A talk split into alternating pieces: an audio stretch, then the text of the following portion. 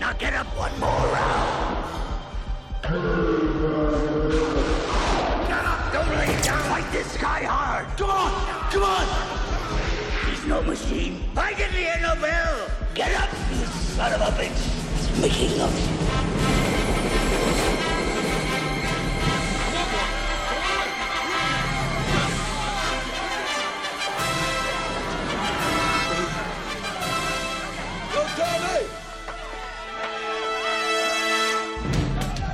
I didn't no bell. One more round. It may not have been the most exciting game of football we've ever watched, but we won. When United and Liverpool play each other, it doesn't matter how they get there, it's just the result that matters at the end of the day. Do you agree? 100%, yeah. Chris? No, if it was the other way around, would you agree? no. Stubborn as always. That's all I have left. just his stubbornness. So, this evening we'll cast our eyes back on last weekend's Premiership games and the penultimate round of the Champions Cup fixtures for the Irish teams. Stephen will talk us through another exciting weekend of NFL fixtures, and Chris will fill us in on what's going on in the UFC. All that plus much more to discuss this evening. But first, as always, let me ask a question.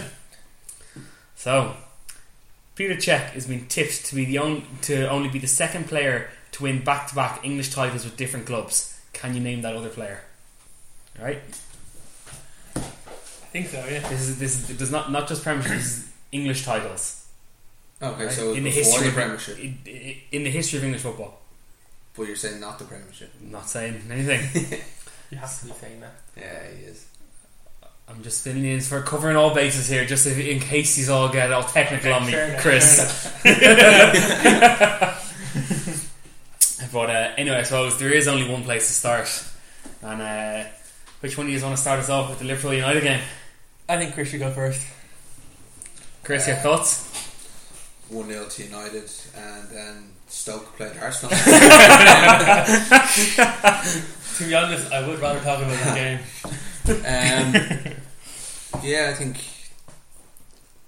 the fixture luck. has, um, like, obviously, it's still a massive fixture, but the quality of player was not what we're used to in, in recent previous years. I saw pictures of Alonso and Gerrard against Scholes and Keane, and they're replaced with Lucas against Fellaini. Yeah, But um, and to be fair, I thought Lucas had quite a good game. I thought we played pretty well. lucky to be on the pitch, Stephen. According to you, while we were watching the game. I think you, I think I counted five yellow cards and possibly a red for the shoulder charge on Fellaini. I think if you want to go into it, like Fellaini could have gone for the stamp.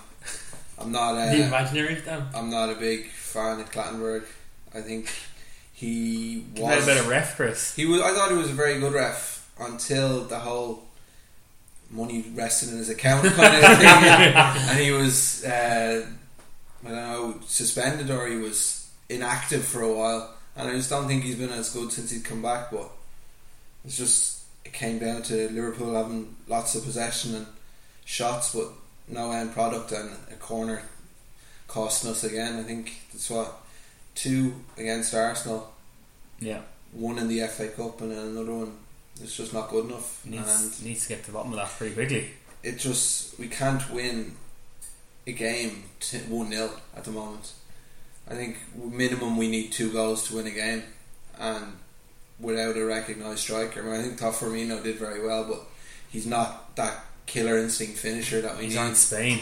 if we've got someone that he's playing behind, maybe it's a different story. Like even someone like Charlie Austin, like four million, someone who scores goals. Yeah, and Klopp doesn't seem to like Benteke. No, he doesn't fit the style of play because the one thing you do see from Firmino is he worked the defence. He worked across the line, like from the left back across to the right back. He put the defenders under pressure and he pressed and he did very well at it and he created some good chances.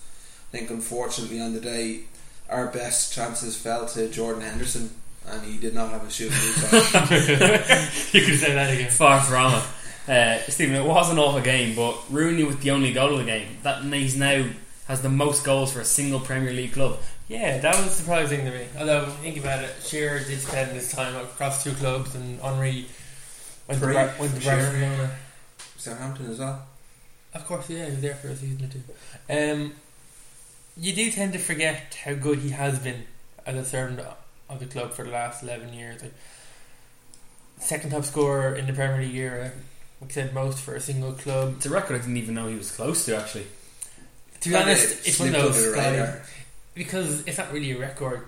Like Sky are just Most- making the most yeah, of being the captain. it's a, it's some kind of land, landmark to give to Wayne Rooney, but and I think I think he's a fair few away from Shearer to catching the the total in the Premier League. So I think he's well off. Yeah. yeah, Yeah, so I think Shearer's record. they, they have to make up something. Two for six next- one is Shearer's record, is it? something. And uh, Right, it was it's really on like ridiculous, I think was it one seven five for United or something like that. So like, I don't think he'll catch him. Like no. He has played a lot of games not as a striker. he has. It's true. Um, Shearer obviously was the, the number nine every Out and game and penalties as well. Rooney didn't have them when Ronaldo was there. Mm-hmm.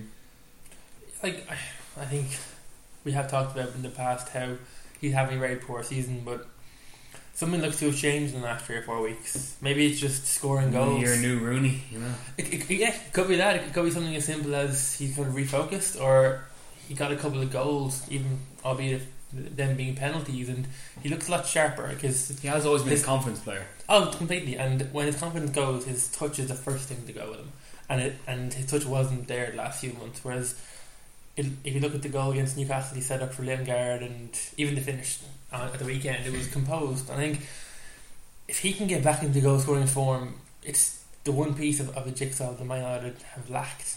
They've been solid for most of the season, bar one or two aberrations.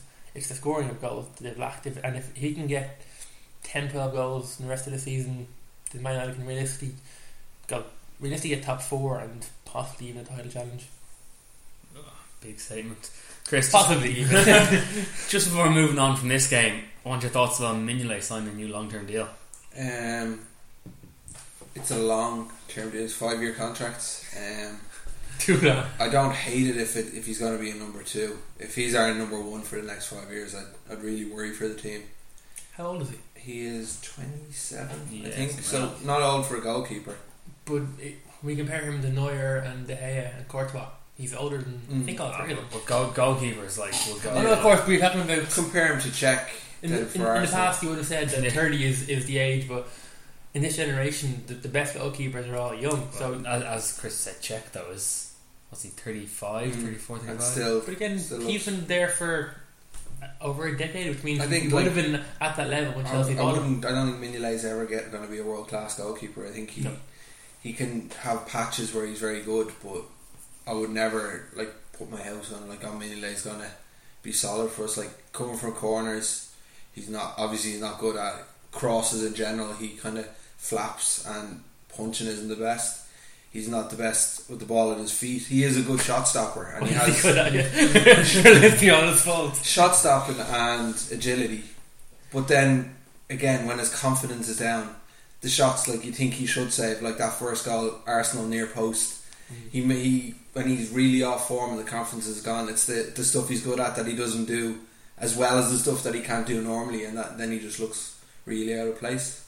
Yeah, that's fair enough. Um, the United Liverpool game was awful to watch, but one game Chelsea Everton three all. The first half was First half nil all, Stephen. That was right up your street, and then all of a sudden the game burst into life. I suppose nil all half nil all half time as we said, and then three all with lots of drama. Martinez was not happy with the ref. Well, so I can't remember who made the point, but he can't be that unhappy when Everton were, were gifted a point against City with a last minute penalty that, that would should definitely be the penalty by John Stones. So people do say they even Swings themselves out. even themselves out, but from his point of view, he'd have had three points if both of those had gone the correct way instead of two. Everton, they can score goals and they can score very good goals, but they can't defend.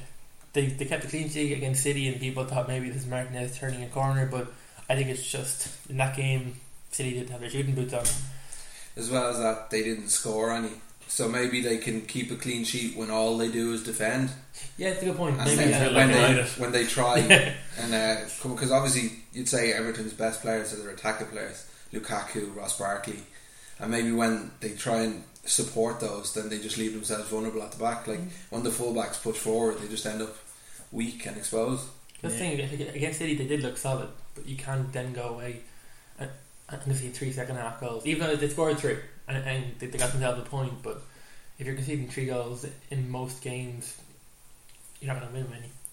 Chelsea still don't look kind of like the team that we all knew from last year. Still conceding three goals at home doesn't seem like and like Hiddink's been there for a few weeks now, a few games now. Like A lot of draws. a lot of draws. He was technically he's unbeaten, and if you go in, Technically, he's unbeaten. no, but if you go in on your first first month in in charge, I think the Klopp did the same, or was there was there a first loss? There was a Um, spell of of of There was a, a couple five or of undefeated couple games, of and draws and that, but there was we he we definitely lost in the first month under Klopp. I'm pretty sure of that anyway. But when you get that kind of, if you get a five six games where you're not losing, then players will listen. Now, obviously, I think will, will demand the respect of the players. But if if your methods are working early on, it makes it a lot easier to to make changes to keep players on the bench because obviously, if, if you're winning games, then whoever starts keeps their position. Whereas if you're losing them, it's very difficult to implement new ideas.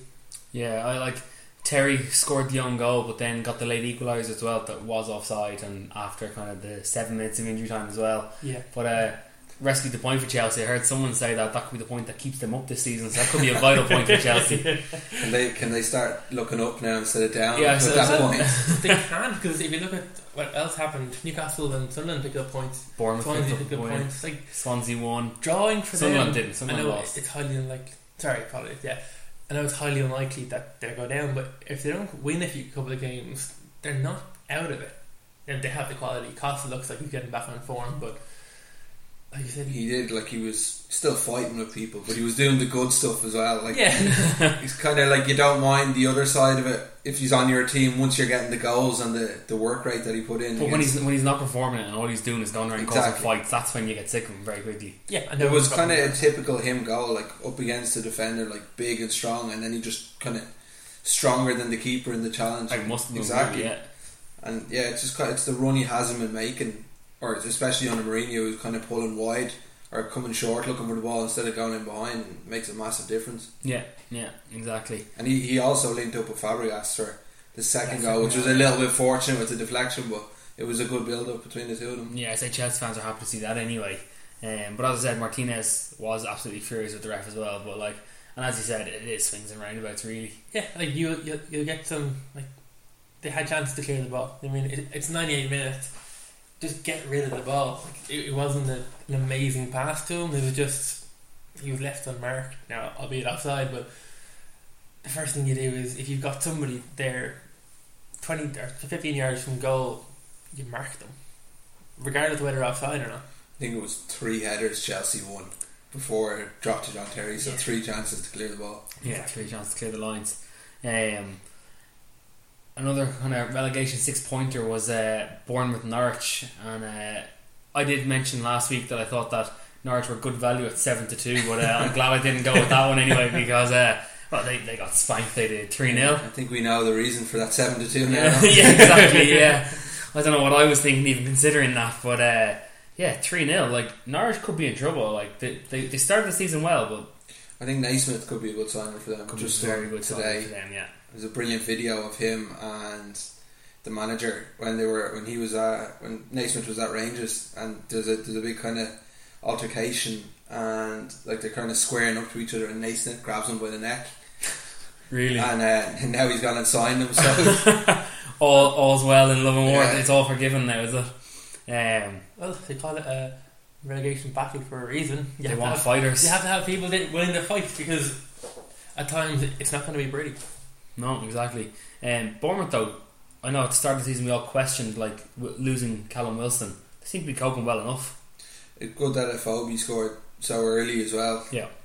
Um, Lovely finish too. That ball wasn't. It was coming across him quickly, and maybe instinctively it's probably a, a better for him than, than having three or four seconds to think about. Sometimes you getting don't your first, time. Yeah, exactly. Get, then getting your first Premier League goal, but that did the, the world of good, and it was a good finish. Yeah, but like, uh, do you think they still need to sign a striker, Bournemouth? It depends. Um, if if Murray can chip in with a few, Kobe can chip in with a few, and, and they get um, Wilson back at any stage, Like I don't think they'll We- have him back this season. I don't think they're going to. like we like they didn't look good enough on paper when they came up. Maybe They uh, don't look good enough on paper now, but they're getting results and they're playing well as a team. I maybe another midfielder. I think Some to to kind of up. steady it up. Yeah, kind of. Well, like they, they, well, Gradel, I think would have been very good this season, and got injured the first game. So they're they've bad luck with injuries as well. Like they've Boston players and, and they're all missing. I think I think Swansea seem to be selling all their players. Just try and get someone like Jack Cork and he's doing a good job for them. Yeah, Jonjo gone to Newcastle, twelve million and stuff. Had a great debut He as well. yeah, very good game. Very involved. He was, yeah. um, but yeah, something to look out for for the transfer window for the next few weeks and see who does make a signing. it has been very quiet. I know a lot of the mid-table relegation teams. How are- much did are Naismith thinking go for? Eight and a half million, Eight and a half, yeah. which is How do you think Austin went for four? Like, that's the strange Six thing. months left in his contract. But you're thinking he was they were touting for 15 million for him six months ago. That's a big come down and a very good. As well as that, though, like that's when QPR thought they were going for promotion. But how old is how old is Naismith? Um, He's thirties, isn't he? He'd be 30, I'd say, yeah. I'm not sure. But but I think because of, of the amount of money in next year's TV deal, it's worth spending that 8 million now. Because if you go down, you're missing out on potentially 60, 70 million. Yeah. So you can see why teams are spending the money. Like there's quite a few transfers down there, and but no one seems to be moving in the top 10. So I think you'll see a lot of the top transfers will be those 8 to 15 million ones, people hoping to get to pick up the Shelvey and hoping he is A, It looks like Watford have got uh, Jerome Sinclair from Liverpool. It's it's going to be a free transfer, but whether they take him in January is another thing. How good is he? He, looked decent. I don't think he's ready for the first team. He took his goal very well in the FA Cup. See, they're probably a team who can afford that. I think. I know they're only eight points clear, but they should have enough in them if if He's and the Gallo can keep going. He's So definitely a decent like kind of backup to them. And if they if they get Adebayor as well, then they've got four. Yeah, I think I saw the stats though on- only Yeah. last night that it was like how how reliant they are on Ighalo and Deeney. But if you look at Leicester, you, you they're reliant on Vardy and Mahrez for the majority of their goals. It's if you the reason they're they're the best players in their team is because they they contribute. Um, now obviously you need people like Okazaki and Ulloa to, to back them up when they go through their quiet spells, or Huth maybe. Um, but that's like, like I said, you, you don't need them to contribute in thirty games. You need to contribute in five. Just the ones where Vardy and um, Mahrez or Ighalo and Deeney aren't doing it on, on the day. Even like Vardy's on a dry spell, but he was heavily involved in the goal. Like it was a lovely lob, and it was great goalkeeping. Like to keep it out initially. Yeah, Um, it's it's funny that you actually mentioned that game, the Villa Leicester game, because our old friend Gary um, had a had an acca going last week, had a, a hundred to one shot, and I think ten of his eleven teams had come in, and all he needed was Leicester, who were winning one 0 at half time to hold on against relegation, kind of nearly guaranteed Aston Villa. Mahrez missed another penalty. Villa came back into it, scored. Heartbreak for Argaza. I think it's Villa again, didn't they? Um, was it Villa who did us against West West, Ham? Was it they West were Ham playing? Oh, it against was Sunderland. Sunderland. Sunderland. yeah. yeah. But yeah, no. Another penalty miss from Mahrez. He's officially been taken Stop off. the taking minors. them. Yeah, yeah. you missed two in a row. I Give them presume to Jamie Vardy's going to Vardy. take them. Vardy, yeah, because I I know they did give like when Vardy was on his kind of run of uh, consecutive games. They gave him one of them, and he slotted it away. So one for one, I suppose. Yeah, Um, Villa is it too little, too late for Villa as well? I think so. I think at least they're showing a bit of fight, but Four points in two games. Yeah, but the other teams around them are, are winning. True, but if you think of obviously they're not going to get four points every two games, but Garrett has had a ten game spell where they really nothing went for them. If if they can do a Leicester, now I know it, it's a big thing to ask because there's only two or three clubs have ever been bottom of Christmas. I'd say West that. Brom, West definitely. Brom And were Brom they did the it, only Leicester ones? did. Or Well, were, were Leicester Leicester bottom? season. Yeah, they, they were. Were they? I thought they were away. second from Brom. I'm not sure now, but I know West Brom definitely did it. Yeah, Quite, but quite possibly Leicester as well. I think Like 2015 has to be like the best year, in, one of the best years in Leicester's football history. I think if you look at the Premier Calendar League, year. Calendar year. They'd Yeah, be just- prob- they'd probably be in the top four, which is where they are now. Yeah, I think only Arsenal, I know for sure, have had a better points return this year. yeah, yeah. No, I wouldn't be surprised. I wouldn't be surprised If you that had at two weeks I'd said no. But if they can get one more win this month, and at least we would be within touching distance of Sunderland, then you never know. Maybe bring in, I don't know, Emmanuel Adebayor. If they can get that kind of signing and, it clicks, now I, know it's not easy, but they do need something else to keep them up. But four points in two games has given them a, a glimmer of hope, I suppose.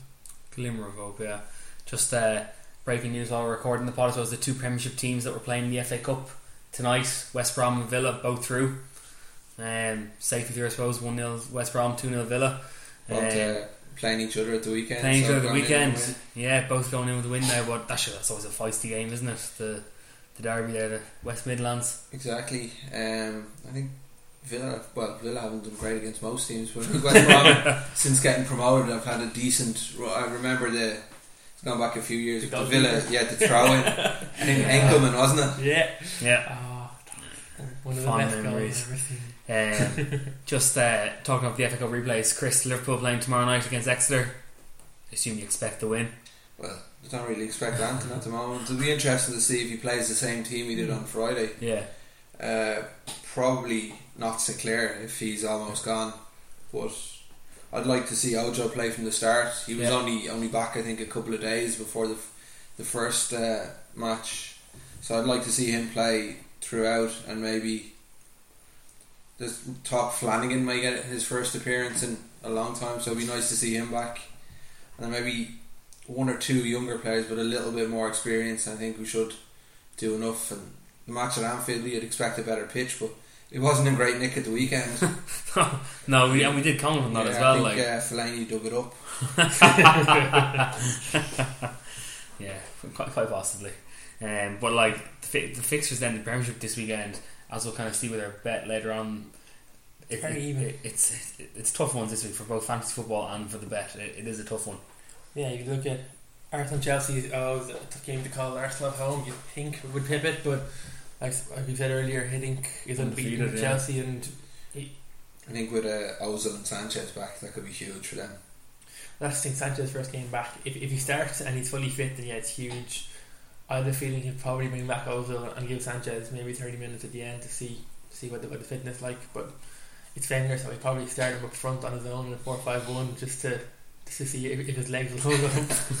I think if uh, if Sanchez is anywhere near his best and he's running at John Terry's, there could be uh, some fireworks in that game. Could well be, yeah. Fantastic.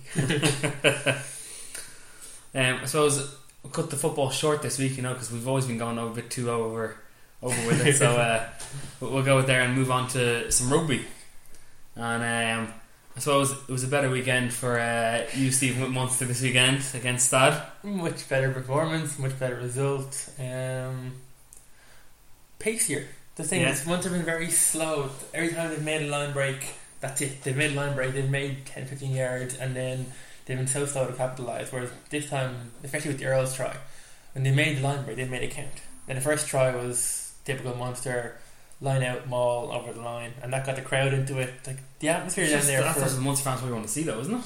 It it is, but you have to give the, the fans something to cheer about. And that try was reasonably early, even though there was nothing to play for realistically, although Munster cancelled the qualify. Yeah, well, Just wanna put that on record. Uh, yeah, I do want to hear hear you this uh, this wacky theory you have. Um, unfortunately, we don't have enough time to go through all the permutations. it's, I think it's dependent on results going their way in every single pool. So it's it's unlikely, but um, all can- Unlikely, the all understatement. So you're saying there's a chance? You're saying there's a chance. if we get a bonus point against Treviso, then let the cards fall as they may. um, but at least it gives the fans something to cheer about. The, the players performed, and the atmosphere for uh, three quarters full stadium for a team who were already knocked out was was very very impressive. Like there was, I suppose they it at the right time as well. Like they went down just first minute, conceded the penalty, and kind of worried we're sad going to run the game from there. But two tries in each half, and I wouldn't say comfortable, but they looked a far better team than they have done in previous weeks. And now Yeah. with two games against Italian teams over the next two weeks, there's a chance to build some momentum. Yeah, Stander was another man of the match display as well. I think he has to start at eight for Ireland in Six Nations. I think it's the way he's been, playing. He's man of the match almost every single week. You can't ignore that. Jamie has upped his game though, as we've mentioned.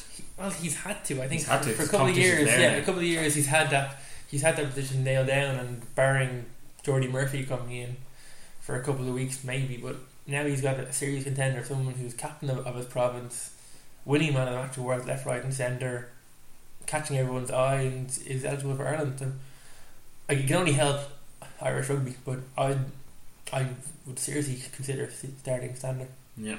And uh, just note as well, Zebo with his 41st try for Munster. He's the joint record try scorer now for Munster with Anthony Horgan. Do you know that? Is Anthony Horgan? Yeah. Wow, Yeah. didn't know that. No. So um, that's one that Zebo will break now he'll break that and then go to France. and then go to France. yeah, Score one more try. and One more, it. then, Yeah. then just take the boots off and everything, wipe his hands, be like, done, did it. Um, but I assume that's the thing, he'll be back as well. Just like, Well, there's yeah the our last few weeks. It it, it sounds though Murray is staying, Zebo is staying, and others staying. Now we know we, with Cronin doing a, a U turn last week that uh, until the contracts were signed, you never quite know. But signs are good. Those three are staying, and if they can, and Bleyendaal's out for the next twelve weeks. They basically told him to go away. Recuperate his quad injury because he's just he's not getting game time. Like he, he's been pulled out of the two match squads last minute, so he's if they can get him fit for next season and he could come in instead of Keatley because I don't think Keatley's good enough at that level. Pro 12, yeah, Europe, no, but if they can get Bleyendaal fit next year, hopefully he can start at 10. But there's there is such a sign for optimism, but then the very next week they'll go and drop three or four tries to a team they really shouldn't have. So if they get two bonus point wins over the next two weeks against Italian teams, we go from there. speaking of a sign of optimism, I suppose, was uh, Leinster and Bath. Leo's uh, young Cubs, as, as I've heard them being mentioned, 25 11 win. It was a great performance, though. Very impressive. Um, I think the control in the pack as well, considering there was a lot of new faces. Because the, the back, the Four backs, different five, wasn't it? Mm, yeah, the, Backs. the backs were, were fine. You had kind of like the usual suspect. You had Madigan, you had Kearney, you had uh, Te'o I you Dave had had a good game. Dave as had a good actually. game. Yeah, he did. Um, but yeah, I think like eight eight of those who were playing were aged between twenty and twenty four, and like I think it was like four of them or five of them. It was their debut in Europe as well and stuff. Um, like Te'o Ringrose, Molony who got man of the match as well, the second row. Like they all had great games as well. And the thing is, if they were playing, you just getting that experience in Europe is huge for any young player. But to win the game as well. Yeah, As but in- like Bath never looked like they were.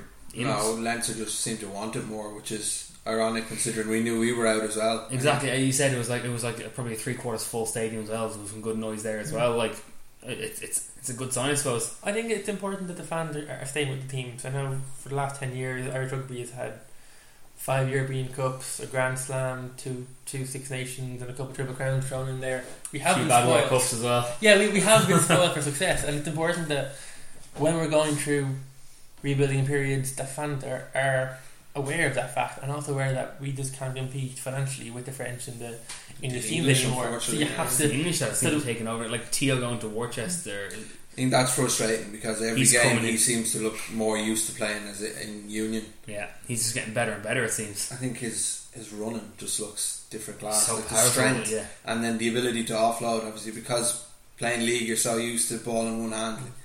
yeah. It's it's it's a shame really that he couldn't like can do it after six months in it with with Leinster. And like maybe it would have been different. Then maybe they would have really pushed to have kept him. Maybe. I'd say these things kind of seem to come around. Like I remember before the money was in Ireland, it was in England, and then it moved over. Hopefully, in in time, it'll kind of spring back our way again. It should do because of the central contracts, and it's only divided out between the four teams instead of all the teams in England. Like yeah, like we're, we're going through a period where there's new money essentially in England because they've raised the salary caps, and there's reasonably new money in France. Like, so for a couple of years, we're going to have this spell where everybody's going there, but eventually it'll come back to who wants it more. I think And, and Leinster, Ulster, and Munster have proven over the last 15 years that even without the money that the bigger teams have, they have huge desire. And with with a good fan base and intelligent signings, as, as well as developing the talent Leinster are clearly doing, it could be a bad two or three years, but the prospects are there. I think Ulster today signed Rodney Ayuk from Oh, yeah. Connacht. So it'd be interesting to see if the provinces are going to start stripping the, the quality out of Connacht's Well, team. it's like uh, apparently Henshaw's Yeah. going to be on his way to Leinster as well. well, yeah, Henshaw's been gone for the last year. I think everyone knew he was going to do that. If especially if they don't qualify for Europe now, it'll probably be announced before the season's over. So even if they had got um, Championship Rugby next year, he'd have been gone. But the hope is that they keep people like um, Healy, um, Bundee Aki. If they can keep the, those kind of players in Connacht and then build again because they've made steps with or with. Like they won the first six, seven games in the Pro 12 without Henshaw, so they can do it. They have a talent again, like Leinster. They have a talent group coming through. Once they keep the money in Connacht and don't like don't asset strip everybody away, there is potential there as well. Hmm. Um, Ulster didn't have a great week this week though. Um, playing at Saracens, Saracens secured the bonus point win. To be fair, everyone who's played Saracens this, this entire year, apart from Quinn, hasn't had much to talk about. I think it's 24 or 25 points in their group. They've been ridiculously good this season. I think it was a, a carbon copy of the first match. Ulster well in the game, coming up to half time. Heads dropped them. It's just like Sarries had another gear, and Ulster just couldn't live with it. Like Yeah. Ulster, are, like we we keep saying it, they're the best Irish team around at the moment. and they got. They were second best. They were well beaten in the end. Do you think this will try like so? The Irish team's been second best against the English teams, like us to Wasps, Leinster to Wasps, and stuff like this as well. Will this translate onto the international stage Six Nations? Um, if you look at over the last few years, you'd say we'd had the better against the English teams, But we And were, then- uh, we were def- to start of that. We were definitely better provincially as well. but the national England have been the bogey team for us. Just like the physicality. You know, we won the Six Nations last year, but it was England that we lost to. Mm-hmm. I think was it the same two years ago as well. No, Wales. uh, Wales beat us Wales. one year, and we Wales beat us last Well, year. last year, and English year England before, Yeah. So that we've lost the two in Twickenham in a row, isn't it? Is it, No, we uh, lost oh, to oh, Wales we've lost, anyway. No, the, the last two games at Twickenham we have lost, and chances are this year it, could- it could well be three in a row. I think that that physicality and because they tend to kind of happen halfway through the tournament, we're kind of nursing a couple of injuries at that point. I think it's the second game this time. I think it's Wales and England for us. Yeah, I think Wales, England, then the, the two Then- home game and away to France. which are two think. No, no, hugely it's physical Italy and games. Scotland are our last two games. So it's it's, France and it's home and then it's two away games and two home games. So That's, that's tough. Although we will have the, the, the week in- in between the England France game to recover. yeah, recover. to recover. I'm just remembering Could be worse. when we won in the Millennium Stadium, that that cracking game a few years ago. But the players we were missing three or four then the next week and just couldn't Yeah, couldn't build on it. I think that that's always going to be a problem for us if we do get injuries that we don't have the player pool. yeah. Yeah. The the squad is being announced kind of or hit, hit the who Joe is bringing into the camp has been announced kind of this Thursday. Is it? Any surprises? Um, Will Ringrose get in? he, might- that's the name. He he'd be a new name, but he's been talking about it so much the last few weeks. that I don't think he's a A surprise lot, anymore. lot of hype as well, though. Yeah, Do, do you think Joe could even kind of be like, I'll, he, he might stick with Payne and Henshaw? Well, I would start with those two. I wouldn't start Ringrose, but uh, that doesn't mean he can't be in the squad. I I probably bring him in and let him train with them. I don't know. Absolutely. Yeah. And then when you when you're whittling down the squad, then you can get rid of him. But Yeah. yeah, it's only going to benefit him if he's training with the national Oh, team, getting used to it. definitely have him there for. he's obviously going to be part of that setup for years to come. Yeah, exactly. Um, just to finish off with the Champions Cup, uh, Saracens still aren't even favourites. Racing with Dan Carter. Some of the tries in that match. Yeah. was like Carter kicked kicked some points, but there were some amazing tries in that game. The offloading was superb. I watched the highlights of it, and they're going to be some team to beat. Who do you think will win it? Wh- wh- Um, you have to back Toulon because they keep doing it every year. But last minute try against Wasps as well. yeah, that was That was a huge win that was for them. heartbreak. Heartbreak for Wasps. Yeah, huge because win they'd, for too they'd, long. they'd hung on, hung on, hung on, scored that brilliant try, and you just think, right, and I suppose the fact that Toulon had were only three points down meant that they could take a little bit of risk, but like unbeaten at home in five straight years, is it?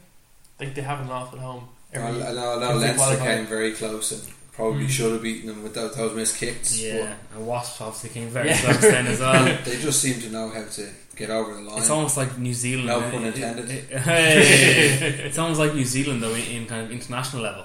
But these guys just be able to kind it's of just a not knowing when you're beaten mentality. exactly. But I think I think like we've played Wasps now at Wasps. Like I, I, like depends. Like I hope he puts out the kids again. I hope Leo kind of plays the young guys again and gives them another shot. There's no reason why you wouldn't. No reason why to. he wouldn't exactly. And like well, the experienced lads kind of had their chance at home. yeah, exactly. Didn't do anything. But the other thing is, you might have a word from Schmidt going. We'd kind of pre preferred if, if the big guns didn't play that game. So you, Apparently, you, Sch- you Schmidt might get kind of yeah. talked to the coaches and kind of said, "I want some to play this week, some to play." He wanted them to kind of have certain amount of games in time. Yeah, oh, yeah, exactly. But as in, there would have been an influence in IRFU making sure that the big players weren't playing two 80 minute games in a row when they didn't need to realistically because Leinster were out and now Munster obviously were out as well. So, for the IRFU point of view, if you're talking about going to the Six Nations, obviously it's poor for Munster and Leinster not be able to progress after four games, but it means that they can manage the players' conditioning Yep. perfectly with the Six Nations. So, from that point of view, it's, it's probably a good thing. Although obviously you guys and me don't like being out of Europe. Not at all. Before, before Christmas. no, not at all. Um, I suppose on, on that d- downer, we'll, we'll- we'll stop talking about the Champions Cup for this week.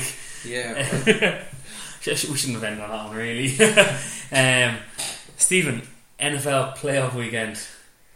Yes. Um, Where do you, where do we, we'll begin with uh, the Seahawks, considering this is the game that I was uh, looking forward to. do you really want us to begin there? I'll begin there. It's like putting the, getting the band aid, taking it off, ripping it right off. 31 0 at half time, we were losing. 31 0 after 20 minutes, pretty much. It was a, ridiculous start. Um, I think it was the first play was 67 yard run by Panthers. I think Wilson's first throw was an interception. To his first forward interceptions. You're down 21 nothing with just after after the first quarter. 31 nothing at half time. They did give up two chances of field goals in the first half, which if they'd taken those and it was 31 6, if you look at it then, Well, they took they went for the field goal just right, right before the stroke at half time as well to try get on the scoreboard. yeah, sorry, I missed it, sorry.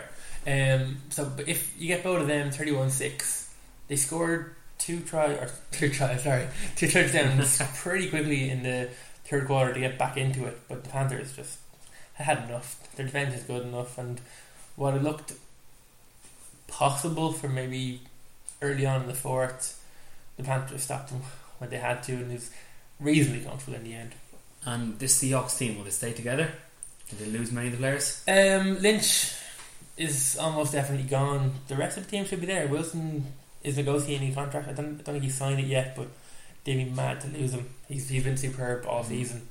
Um, Doug Baldwin has really stepped up, but this is the first season he's been out and number one, and, and, and he's been at that level, so there's no reason for him to move. I think you will lose some players, but they tied down, I think, Chancellor this year, they tied down Sherman last year, so the defence is still there. They'll, they'll be back next year. I think they just, they were they were hit with one or two sucker punches early on. And when you're playing a team who are 15 and 1 this season, if you go down early, it's very difficult to come back, especially with, with their defense. Um, everyone else, it was the four home teams won. The the championships are, or the yeah the NFC and NFC championships are first against second seeds. Steelers played very well against Denver, um, 13-12 up. Ball in, in, their own running back's hand with, with six minutes to go, and the only turnover the game cost them. Denver went down and scored, converted the two point conversion, and Pittsburgh weren't able to do it. They should have won. Like even though they were missing um, the number one receiver, Ben Roethlisberger wasn't hundred percent. They're losing their running back Le'Veon Bell, and and Manning didn't look particularly good. He made the throws in the end to get them there, but I can see the Patriots who comfortably beat the Chiefs. The Chiefs, sorry. Um, even though it's in Denver, I can see the Patriots winning by one, two scores. Peyton Manning facing Tom Brady. We, Once again. yeah, we, we keep saying it's the final time, and Manning keeps keeps on on surviving somehow. I think this this well, if if Manning wins Super Bowl with Denver somehow, it'll be his swan song. If they go out against the Patriots, I think it'll still be his swan song. I think the Broncos realise they have a quarterback behind them in, in Osweiler that can lead this team to wins, as he did against the Patriots earlier in the season. So they know they have a, a quarterback there who can replace him now. So this is going to be I think it has to be Manning last season. And This is it for him. Hmm? This is it for like, yeah. yeah, well, like he's thirty nine now, I think. And even though Brady's only one or two years younger, Brady has looked after himself far better. Less hits, less injuries. I think Brady only had one surgery or one major surgery in his entire career. His, his body physically has, has held up superbly. He could probably go three, four more years the way Carson Palmer of the Cardinals has. But Manning was just like at the start of the season, he was I think first or second most intercepted quarterback in the, in the opening half of the season. He's not there anymore. This is his last season, and I think from his point of view, it would be nice to get the one more Super Bowl. Very good. And you mentioned the Cardinals there beating the Packers in overtime. Yes, it was. Um, It's appropriate to leave this until the end, isn't it? yeah, it was well. The first Green Bay left to the year. um, I think it was 2013.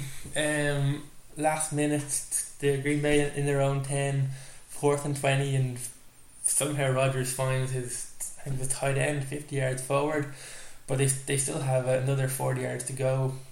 A second Hail Mary in, in the same um, possession. Caught, they go into overtime, and then Larry Fitzgerald catches the ball. Well, first of all, um, Carson Palmer evades his own defender, tackling him somehow. Charles Larry Fitzgerald, he makes 65 yards. Cardinals have five more yards to go and one shovel pass, and Cardinals make their first um, championship in think it's six years they made it made it to the Super Bowl. So they're they won't be favourites against the, the Panthers because it's A it's in Carolina and B they're sixteen and one this season. I can see it going going to form in that one. I the Panthers just looks very very good, and even though they can see the twenty one points in the second half, it's almost inevitable. A team like Seahawks, thirty one points down, are going to throw everything at them, and you are going to concede points. You're not going to run away with it against a team that good. So Panthers look comfortable. Cardinals got past Green Bay. It should be a Panthers Patriots Super Bowl. Panthers Patriots. And just one thing, you know that coin toss that happened? yeah. Like, Well, the first one wasn't a coin toss. first The one was a coin toss. He threw it up in the air. The coin didn't spin. So eventually, as as he flicked it, it went straight up in the air. So they, so Cardinals won the first one to go into overtime, and then they had to recall it. And I think luckily for everyone involved, Cardinals won the second coin toss as well. But the coin toss, is that not a bit stupid the way to end it? Yeah, there's well, there's been talk for years of changing. it. In fairness, they have changed it. In the past, it was A field goal. it was past who was first team to score. Yeah. Then for the playoffs, they've changed it such that uh, at first it was playoffs, and then they brought it into regular season as well, where it's if you score a touchdown on your first possession, you win. If you don't score a touchdown in your first possession, the other team gets a chance. So if you get a field goal, your team get the ball back with a chance to score a touchdown to win. Now, if they get a field goal as well, then it's then it's a knockout. First score wins. But what happens in college football is each team gets the ball Mm-hmm. one time at least. So regardless of if say the Cardinals went down and scored a touchdown, Green Bay are guaranteed the ball back with a chance to score a touchdown. And if you match scores, keep playing. Is that not the way it should be? I think so. I think if you've gone 16, 17 weeks of this season, you've made it to the playoffs, you're one of the eight best teams. I, I'm not saying it was just a coin toss, but Green Bay don't get the ball back. Yeah. So you've you've made it through 16 Hail regular season in the games. last minute Yeah, exactly. And then a coin toss, you lose a coin toss, one brilliant play from the Cardinals, and people can turn around and go, well, you've, you've an offense and defense. Both of them have to be good enough, but you have to give both sides of your team a chance. I think they talked about it for years because, because it happened in college football, and everyone in America has seen how it's a much fairer system, and I think you will see it in the next three or four years being, being brought in that way. Cool. Chris, moving on. UFC Fight Night in Boston. Do you enjoy this one? I did. Um, new champion. New champion who. looks, Uh, uh, very similar to the old champion. Uh, because he was the old champion. Dominick Cruz reclaiming his title against TJ Dillashaw.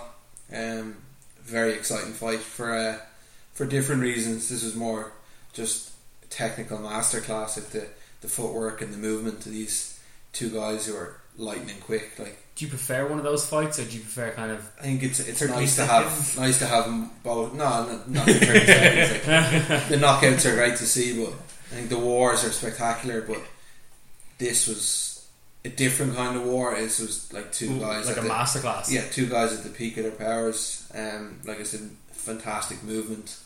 Dominick Cruz, who's uh, over three ACL injuries and a, a Did groin. I, did I read that in the same leg as in the Two in the same. Two in the same. And then obviously one in the other one. Yeah, yeah. One in the third leg? and apart from maybe towards the fourth round, looking a little bit tired, movement was still incredible, but maybe just not quite at the level. But I think by the time they got into the fourth round, I had him three rounds ahead, Mhm. and they were they were close rounds. I just thought he was just doing enough. He was get securing takedowns at crucial points in the in the fight. So I had him three up. I thought TJ definitely won the fourth, and then the fifth was quite close. I probably would have given that to TJ as well. So I had three rounds Cruz, two to Dillashaw, but the judges were a bit a bit different. Yeah, it was a strange. split. two of the judges scored it four rounds to one, one to Cruz and one to Dillashaw. So I can kind of understand because the rounds were so close that like it, it could have been a coin Toss toss. a coin, yeah. but It's not yeah, the same coin they use in the Cardinals. it'd be interesting to see how that would work. coin toss, one punch, see if you knock them down. Just take, it, take the hit. Stand there, take the hit. I hit. watched that. Great idea, Chris. So yeah, that, that, that could be an interesting. Maybe one fight a night, you kind of coin toss, see who goes first, and you go punch for punch. It's like an extreme game of slaps. I put my money on Robbie Lawler winning that. so uh, yeah, he like as both fighters looked very well. But I thought uh, Dominick just did enough to to get the win, and it's going to be interesting to see now. Is he going to have the trilogy fight with Faber, who all but kind of said him and TJ fight is is done now. He had no interest really beforehand. Would have done it if the belt was on the line, but he said he never really wanted to fight TJ, so he's happy to leave that and fight Dominick. So the other thing that came out was a super fight potentially with uh, Demetrious Johnson and Dominick Cruz. Demetrious Johnson is the champion, the weight division below, and has fought Cruz before and lost to him. hmm But since then, obviously DJ has been an incredible run, like beating everyone. I think so. That's a potential. I, I'd say the favourite one's more likely. I think Conor's a special case, getting to go up and fight for the belt. I don't think they're going to make a habit of. Yeah. But it'd still be interesting. When, when, when would that fight happen? It depends. Cruz had an injury after the fight. Had an injury after the fight. He was limping towards the end of the fight, and then he said something about a pop in his heel. That he's he said he he had it during the training camp, and it's nothing too serious. But with him, you're never sure. He, weeks, yeah. it's probably going to be. Well, he, if it's nothing serious, then probably three to four months before he's ready to go again. Maybe UFC 200. hmm Maybe um, maybe after that. Um, but yeah, just fingers crossed it's nothing serious because when he when he's been out for so long and then you see the show he was able to put on, it's just incredible. Like That's thing. if he can stay fit, like how much better can he get? Like he says, there's no such thing as ring rust. Like he, he doesn't believe it. He says it's just an excuse if you don't train hard enough when you've been out. But That's a fair point. it's hard to argue with him when you see how good he was. hmm But like I said, maybe tired a little bit in the fourth. So if he can have another couple of camps behind him, and How well prepared he'd be then. exactly, and there's not many guys he's going to face that are as good as TJ Dillashaw. So he's probably going to look even better when he's against someone not quite at that level. Yeah. Um. So yeah, I was I was glad he won. I was kind of rooting for him, and the fight well lived up to expectations. The co-main wasn't as exciting. This was the, the return of Pettis, his first fight since he'd lost to Rafael dos Anjos, who's going to fight Conor now. hmm But um, yeah, Pettis didn't look great. It went the distance, and Eddie Alvarez got a split decision win. Very close fight. Um, How'd you call it? yeah, I think Eddie probably deserved the win. I think he kind of smothered Pettis. He didn't give him space. Like Pettis is a very creative striker. Like lots of wild, crazy kicks. Like he has spectacular knockout against Benson when he kind of runs off the cage and kicks him in the head. Like he's very creative, like I said. But Pettis just smothered him. Or sorry, Alvarez smothered him and kind of used the tried and tested method of beating Pettis, which is wrestling. Yeah. He's he did okay, kind of stopping the takedowns, but that was it. Like he was controlled for large portions of the fight, and So you can out wrestle him really. exactly if you can kind of latch onto him and kind of drag him up against the cage, make it a dirty fight. He just he didn't have the answers. He he got Alvarez with a few nice shots, but never did enough to win the fight. I think probably did enough, like obviously to win one of the rounds, but not enough. hmm And I think a lot of people were expecting that after he lost the title, he was going to come back hungrier and determined to get back in, in line. But Doesn't seem to be the case. no, it doesn't look like it. Alvarez is he's ranked four now. He'll probably move up after that. He's going to have to wait, obviously, till till Conor fights, and even if Conor wins or doesn't win, I don't think he's got that, that big name. I'm not sure Like the draw. The exactly. Um, if if Conor does lose, and hopefully he doesn't, I, I wouldn't know who maybe they'd even offer Frankie to move up, or I, I really don't know. There's talk. BJ Penn is obviously coming out of retirement now. Mm-hmm. He's not. He's not going to be getting a title shot anytime soon. But he has the name. Like if if anything's going to get you, like you need fans behind you. And I just don't think Alvarez Alvarez did enough. Like it wasn't an exciting win. I think that's the problem for him. Yeah, it's, it's not drawing the people in to He's pay, good, like, pay, he- for views. Yeah, he's win- he's winning gritty fights, but it's not entertaining. Mm-hmm. He's getting the payday for the win, but that's about it. Exactly, and it's not his fault. Like he's he's obviously in, in against these really good creative fighters. Like if he's going to just stand and trade with Anthony Pettis, he's probably going to lose. Like, Yeah, he needs he's to looking what he- after himself. He needs to do what he does to win. Like, But unfortunately, that doesn't always count for everything in the UFC. Rankings will get you so far, and then it's a lot of the time it's popularity that'll get you the title shot. Conor shut up, didn't he? Though, because of that. He did. He was he was winning fights the right way, but he was putting himself all over the place. Like even when he was out injured, every week he seemed to be hearing new stories about him. He very good at staying relevant when he wasn't fighting, Yeah. and you can see some fighters are trying to do that themselves now, but they they don't do it as naturally as he does. Mm-hmm. And then we had um, Matt Mitrione and Travis Browne, which was kind of a bit of a weird fight. I think Mitrione got an eye poke very early on, Mm-hmm. and then he got a second eye poke with the thumb, and the referee missed it and kind of let it go for a while. And then he realised that Mitrione couldn't see out of the eye properly. He, actually turned to him and said him seeing double. And then they called the doctors back in. Eventually, it went on, and I think towards the end of the, the fight, Travis took control and managed to, to get Mitrione to the ground. I think he dislocated Mitrione's shoulder or something in the process, and he, he punched him in the eye, and then it, it just shot up the swelling. Balloon. Yeah, I think we've seen all seen the picture since That then. is. Yeah, but that uh, it's like the whole poking the eye and directing scene, and him Mitrione saying that like he's seen double and stuff. Like, could that fight have been stopped, or should it have been? If Mitrione can't see, or if the doctor feels his eye is damaged, then yeah, the referee will call the doctor in to look at the eye, and, and then they'll make a call. And usually, it's if it's, it's deemed an accident, then the the time period is five minutes. So like the time will stop, Mm-hmm. and Mitrione has five minutes to kind of wash his eye out and kind of give it a chance to see if the, the eyesight comes back and clears up. And then it's really between he'll he can say he's okay to fight, but if it, more so with a cut, the, re, the re, referee would call the doctor and the doctor would say like this is affecting his eyesight, like the blood is coming into it, he can't see. This wasn't the case now. It was really just a case of vision, which I suppose only really Matt would know if he could see or not. And so it happened. He got he got the finger in the eye twice. Twice, say. I think the first time like Travis has his ha- hand out, kind of just kind of feeling for range. Yeah, and Matt Mitrione's coming forward, so it was walk, accidental. walk kind of into it. Yeah, Yeah, I think both times they were accidental. Um, it's just unfortunate with the, the shape of the gloves, Mm-hmm. the way the fingers stick out like that. They're always talking about trying to develop a new glove that eliminates this, but they haven't come up with a solution yet.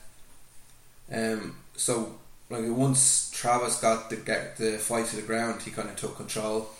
He was able to to mount and land some big strikes, and the referee stopped. But I think Mitrione was done at that point, obviously with the eye injury and the, the shoulder. say he had to get like it, it dra- fluid drained or something as well. Yeah, as far as I know, he had like it, it was huge. It was closed. yeah.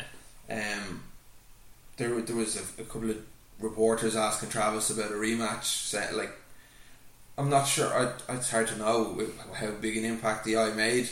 Like, definitely the second time, Matt fought on for a while before the referee stopped it. Like, the referee didn't see the second eye poke, but I don't know. Um, Travis looking to move up, obviously, and Mitrione could be out for a while with that. I mean, I know when Bisping had an eye injury, he was out for for best part of a year, I think, before he was back. So Yeah, you never know; they may fight again down the road, but it'll be interesting to see. not in the foreseeable future anyway. I wouldn't expect so. I think it'll We won't be be. seeing much Oh, anyway. yeah. So uh, I will leave it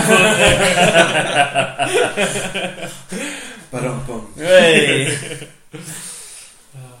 So yeah, Travis probably looking to fight someone ranked above him or close. Maybe Arlovsky, although they don't usually do a fighter coming off a win and a fighter coming off a loss. But we'll see. Yeah. Won't we? hey. And then the only the other one I'd say on the, the main card was Ross Pearson. Um, he lost a unanimous decision to Trinaldo uh, or Trujillo. Sorry. Um, I thought he did okay. He, he definitely lost the fight. I thought he lost the first round. Although he had good moments, he kind of lost it late. He was slammed hard. Then the second round again, he looked like he was doing really well, and then last couple of minutes, other guy just kind of takes over and then dominates.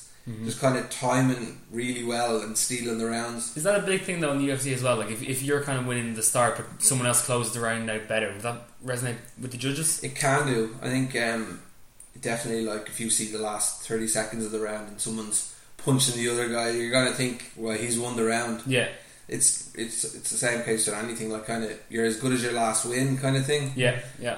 What happens last tends to stick in the memory. So the fight isn't scored during the round. It's, it's It is, but there's a, like it's human Well, scoring. yeah, of course, so in, in in a way in boxing in Olympics, you score points as you as you get them almost. it's kind of what's it called? Grappling, striking, takedowns, submission attempts, octagon control. So you kind of judge that throughout the fight, and then you kind of to see like if I get two takedowns on you, but you land two punches on me, like which is worth more.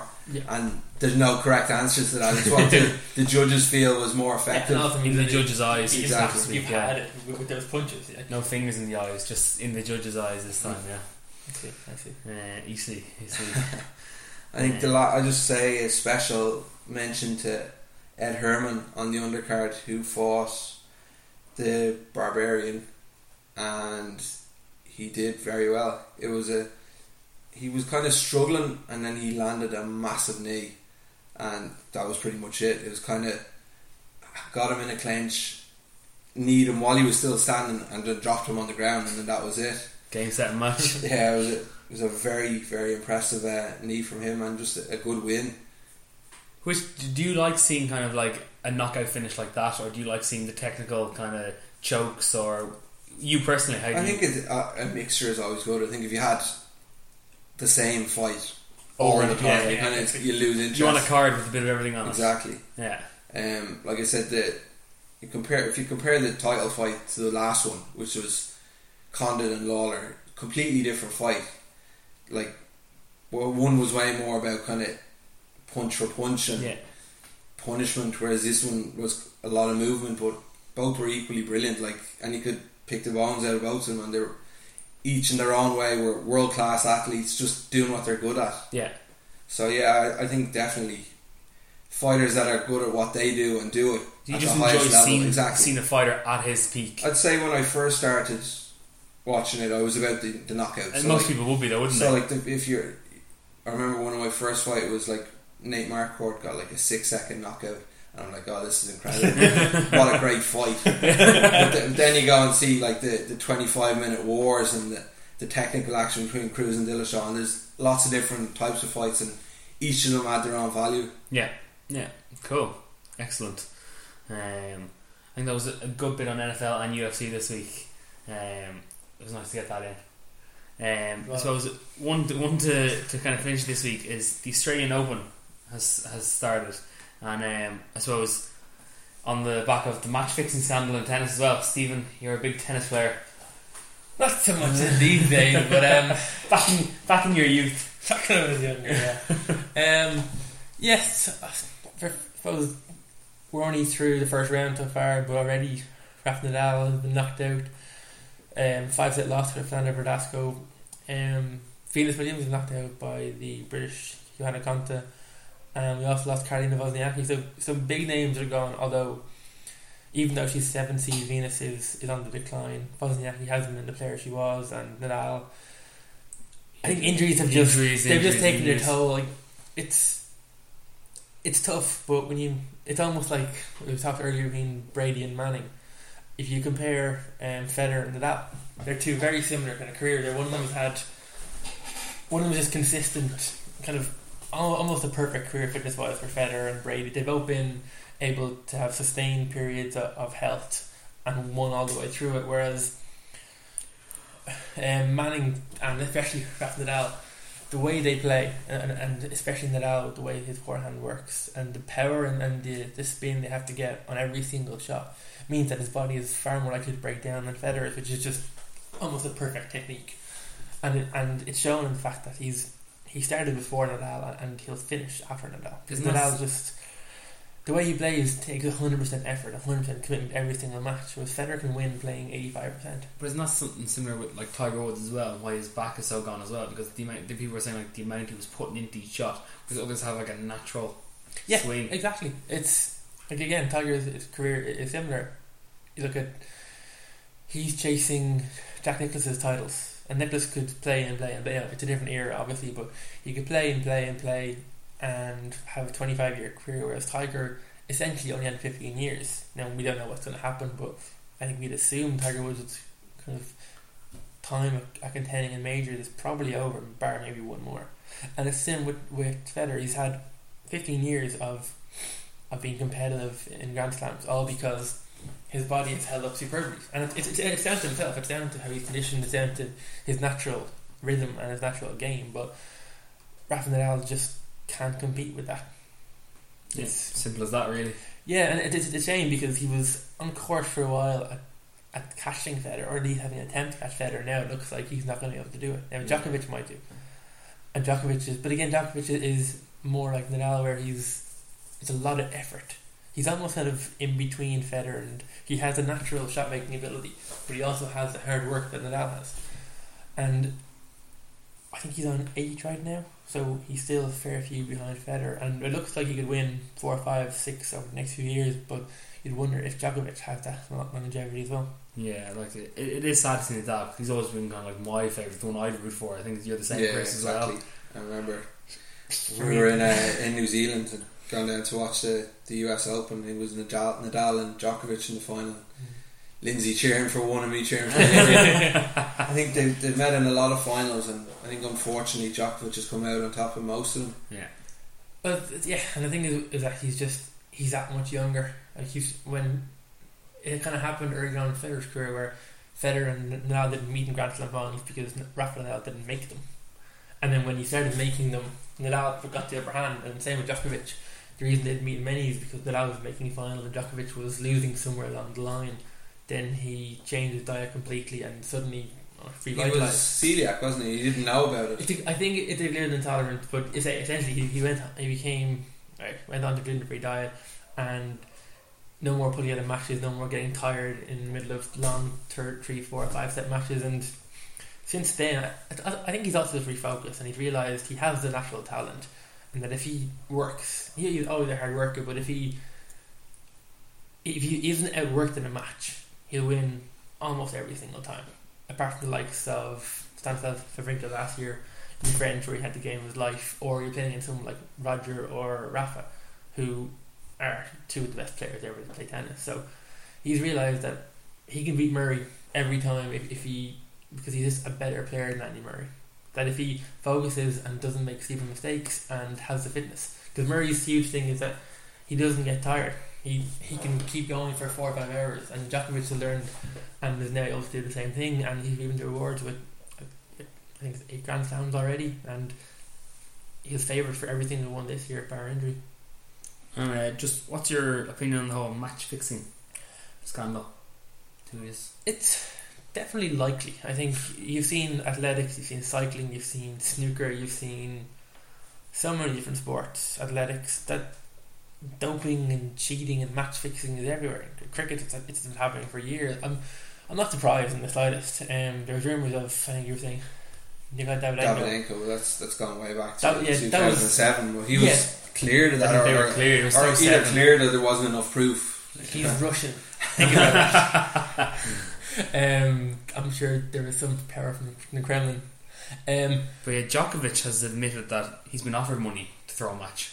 Yeah, and I'm, I'm not surprised. I think there is huge money to be made in being able to to um, change betting markets. Like you, I, I remember back in the, I think it was mid '90s in football, where people were taking kickoffs and kicking the ball straight out corner and throwing to win spot to win spot bets. It's it, it happened like Corner in the first two minutes, I think. That's yeah, stuff. exactly. Dream team kind of stuff. yeah, yeah, exactly.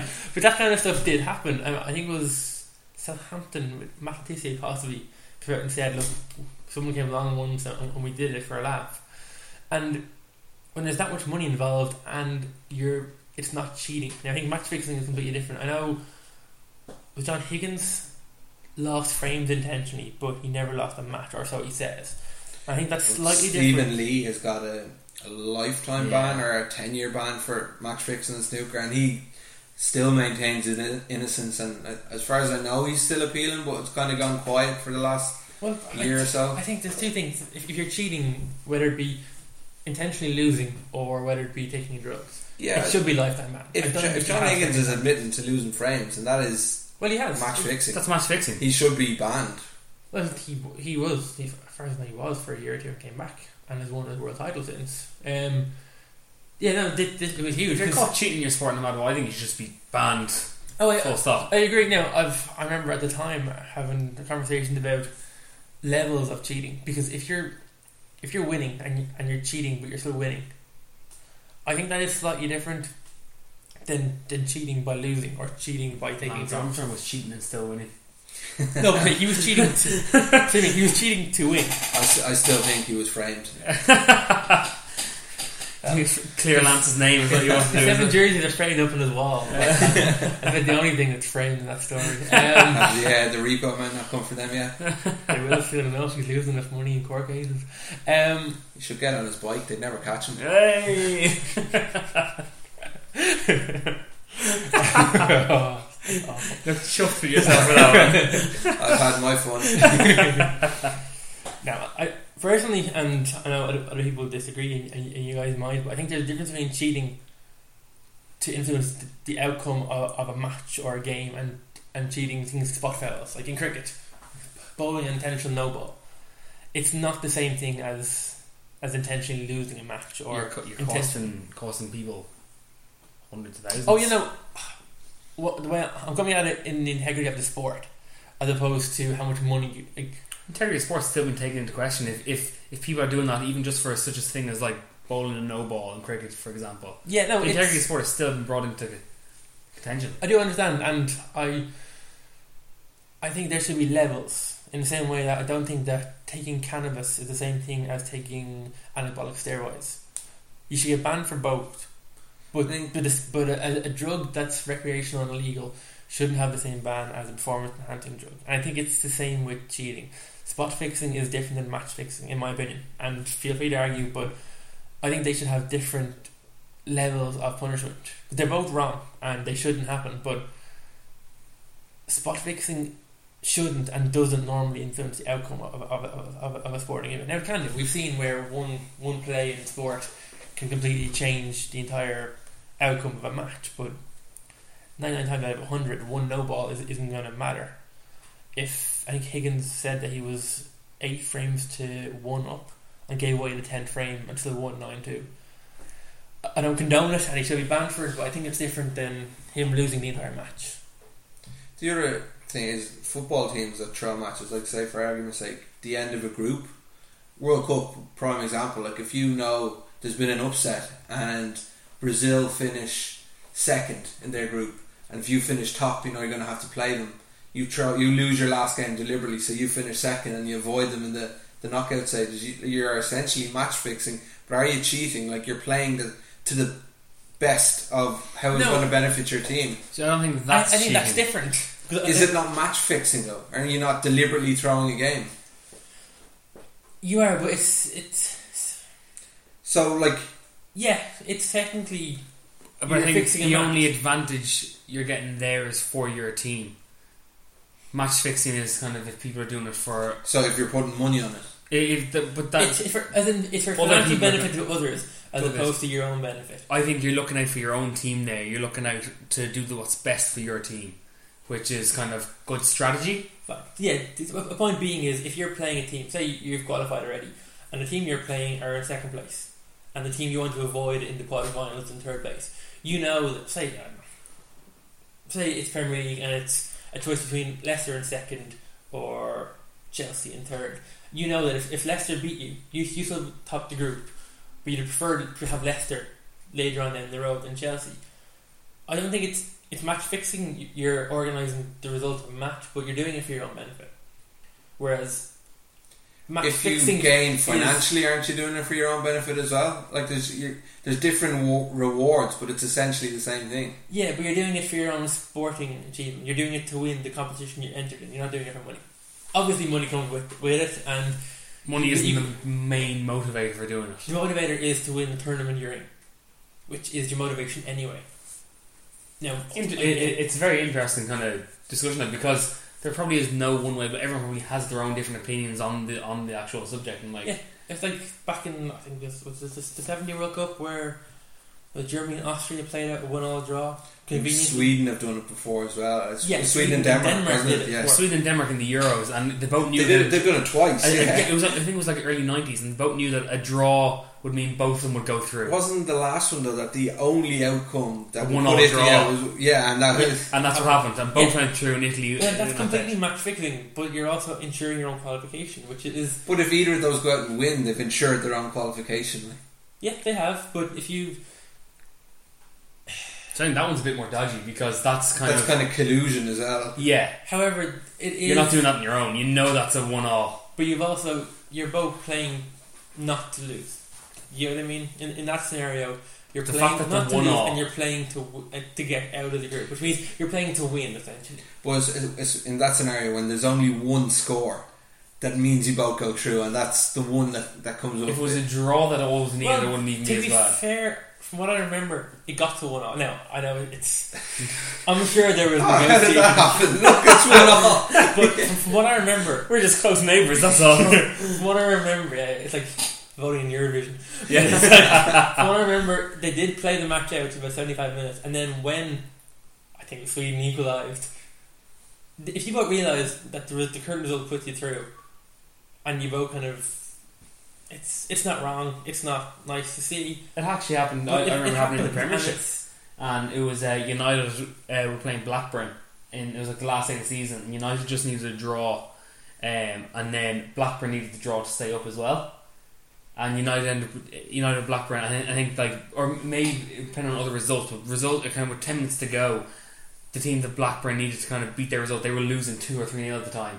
So Blackburn, so the last kind of five minutes played like a training game. United just passed the ball around. Blackburn didn't attack them, and then if they did go forward, Blackburn had the ball around the back. United didn't attack them because United had the point they needed. Blackburn had the point they needed. yeah, I don't think that's wrong. I think United should be kicked out of the league. You know what I mean? If the result is benefiting you, as in if different is benefiting other, I think that's where I would draw the line. And you can say you financially gain from match fixing, so you're not you're not gaining that way. But if if you're gaining to win a professional advantage as opposed to a monetary advantage, that's where I draw the line. But like you said, you could, you could argue this, and your argument isn't wrong, mine isn't wrong. I know it's not.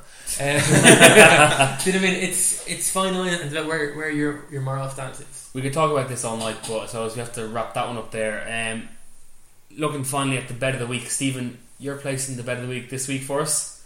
I am. Yes. Um, Um, we've so- gone for. I think it's thirty euro gets us back one thousand one hundred euro, which would almost kind of cancel out our entire season if we do win it. And we've gone for Spurs away. We've gone for Everton. We've gone for Liverpool, City, and then with the games being so close, our final one is for Leicester and Stoke to draw. Although that game could go anyway. God, yeah, I'm yeah. terrified of that game, but I think this the safe bet for that one is the draw. So fingers crossed we can finally get a win. Yeah, as you said, our 10 euro bet will pay out slightly under 400 euro. So for each of us, that, that wouldn't be too bad anyway. no, It'll cover the season wouldn't say no. and Wouldn't, wouldn't say no. put towards the Vegas fund. Exactly. Um, and then I know, Chris, you have your kind of 5 euro bet of the week all ready to go. Yeah, I've gone for a few similar selections. So it's a five euro acca as well. It's Liverpool, Tottenham, and City, which I think we we have those three. Yeah. And then I've gone for Aston Villa to win the the derby. They're away from They're home away, as well, yeah. so Big one. oh, that's that's what what gets the return. Of. the other one I've gone for Everton at home, which Yeah. again is We've got that as well. Yeah, we, we had that as We well. have Everton. Do we? Yeah, Um, before the bet. yeah, Everton not winning a lot, but you'd expect at Well, home. I think the last two wins in the last eleven games have been last minute against Newcastle and against Aston Villa. So they're not beating. Oh, not beating anyone above the bottom Swan- sixteen. Swan- But you're, in that, you're in that bottom four, so you, you you might be okay with that. I One, yeah. heard a, a cracking stat that if Everton only played teams below them, they'd be top of the league. was, that, was that Michael Owen? It was Obvious the football Owen. ramble, actually. I'm, I'm pretty certain if Leicester are the same, they're going to be top of the league. I think, and Arsenal almost. I think it's yeah. And I know myself and Stephen, we haven't placed our bets. Oh, you have placed. I have haven't you? yeah. I placed just just before recording. Um, Patriots and Panthers to be in the Super Bowl with both of them winning by less than 14 points. Both of them less than fourteen.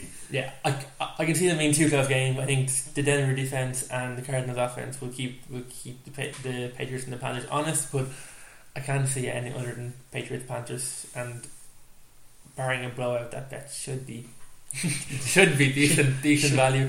I think five euro place returned twenty three ten, so a nice start to, to our betting fund if it comes in. What was your return there, Chris? Actually, it was just under 230 for a fiver. that, that's a bit better as well. There, I haven't placed my bet yet, but I might do something with the golf, the Abu Dhabi Championship that's on this weekend.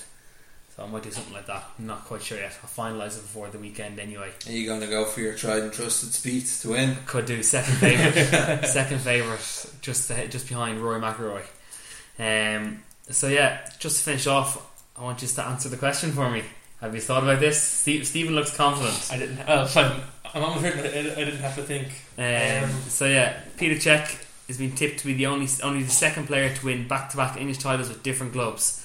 Can you name the other player? So Stephen's very confident. So uh, Chris, we'll go with you first. Ashley Cole. Ashley Cole. I'm Stephen? almost certain it's Cantona with Leeds and United.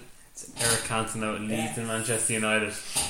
It is indeed. Even the way you phrased the question was like because it spanned the first Premier League season and the, the last Football League season. It did, yeah. It was a help. Like, Cole, Cole was, was a solid guest though. He's had his uh, contract uh, terminated He's gone to LA Galaxy now. Yeah. in LA Galaxy, yeah. But um, Cheryl Cole might get get back together over That there. was uh, fantastic. A league of their own with the pop I star haven't penalties. I haven't seen it yet. I've got Oh, to record it. It's like we've got one more guest. Ashley's in goal. And he's like, we'd like to welcome Cheryl Cole. His little face for a few seconds was priceless. Amazing. but um, I suppose that's it for this week. Thanks as always for listening. Keep an eye on our website and our Facebook and Twitter pages this week for our thoughts behind our bet of the week and our tips for fantasy football team this weekend as well. Uh, enjoy the rest of your week and until next time, good night. Goodbye. Good night. Good attempt. Now get up one more round. Get up. Don't lay down. Fight this guy hard. Come on. Come on. No machine. I can hear no bell. Get up, you son of a bitch. Loves you.